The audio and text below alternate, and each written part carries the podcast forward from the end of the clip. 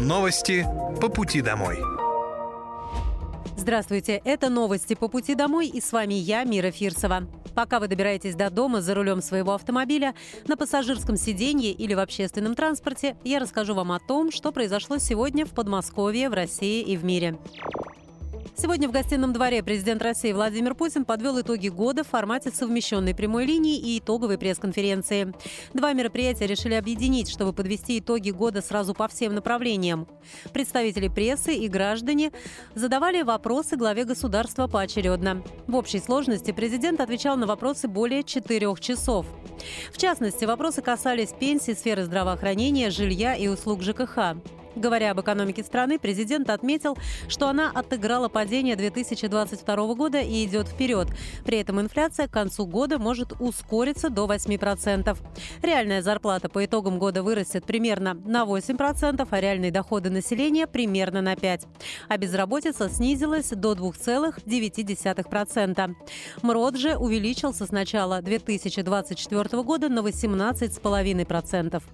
Отвечая на вопросы о спецоперации на Украине, Владимир Путин отметил, что необходимости в новой волне мобилизации нет, а мир будет тогда, когда будут достигнуты цели – денацификация, демилитаризация и нейтральный статус Украины.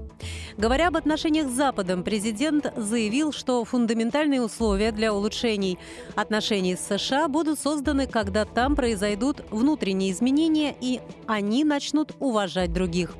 Кроме того, президент ответил на вопросы о новых регионах России, продлении программы семейной ипотеки, о ситуации в секторе газа, пенсиях, о курсе рубля, продолжительности жизни, а также затронул ряд других тем.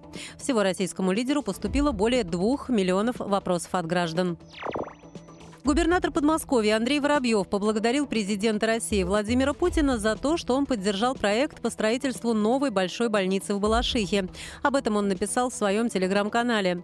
Губернатор отметил, что на прямую линию с президентом пришло сообщение от жителя Балашихи, который интересовался сроками возведения новой больницы в округе. Андрей Воробьев подчеркнул, что новая больница нужна для всего востока Подмосковья, а это более 1 миллиона человек. 6 декабря мы заключили госконтракт на строительство. Это будет большая многопрофильная клиника на 1200 коек и 300 посещений в смену со всеми современными технологиями и квалифицированными кадрами. В составе больницы будет шесть блоков. Два хирургических, центральный с приемным отделением, реанимацией и операционными, терапевтический, служебно-бытовой и консультативно-диагностический центр. По словам губернатора, работа по этому проекту идет с федеральным правительством. Стройка начнется в марте 2024 года. Больницу возведут на месте заброшенного госпиталя КГБ. Ее планируют открыть в 2027 году.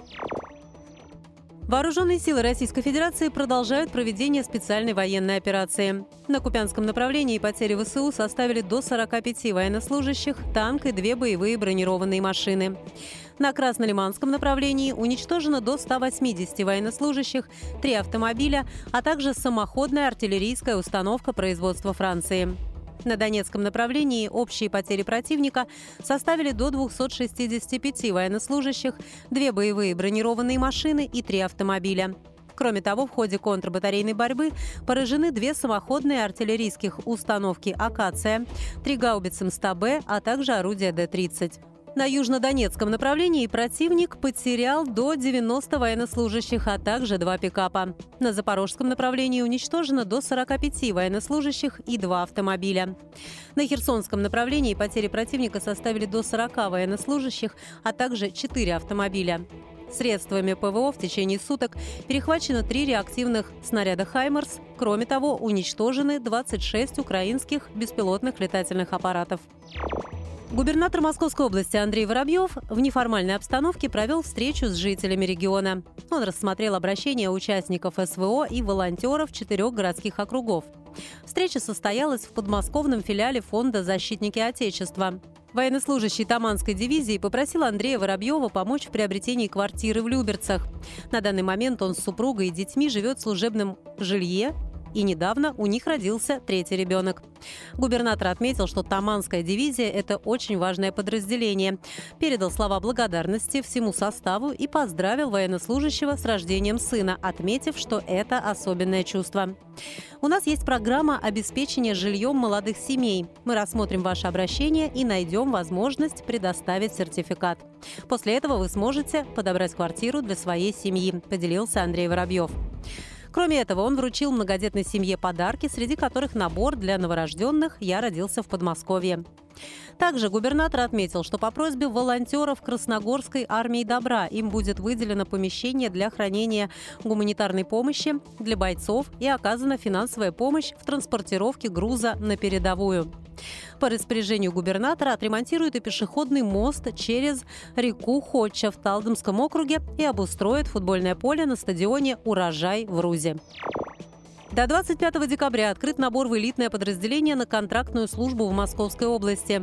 Каждому подписавшему контракт полагается единовременная выплата в размере миллиона рублей. Из них 195 тысяч – это федеральные средства, 200 тысяч от региона и еще 605 тысяч в рамках надбавки из специального фонда поддержки. Служба в новом элитном подразделении предполагает получение индивидуальной боевой подготовки с опытными инструкторами. Всех контрактников обеспечат современной экипировкой. Кроме того, подписавшим контракт полагаются особые условия для взаимодействия с близкими и членами семьи, а также бесплатный трансфер в Московскую область из любой точки мира.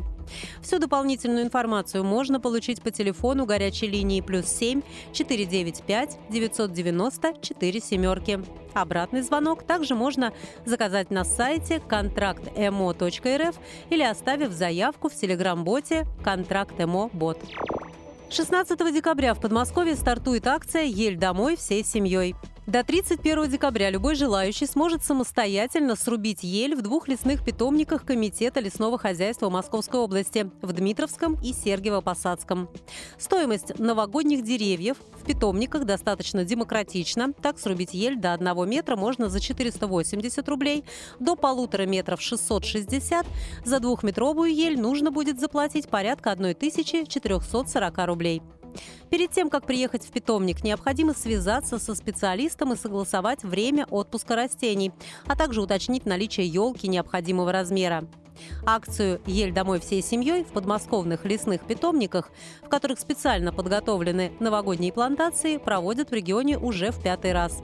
Это мероприятие является эффективной профилактикой незаконной рубки лесных насаждений – Выбрать и срубить понравившуюся ель можно ежедневно с 16 по 31 декабря с 10 утра до 15 часов. Это были новости по пути домой, и с вами была я, Мира Фирсова. Желаю вам хорошей дороги и до встречи. Новости по пути домой.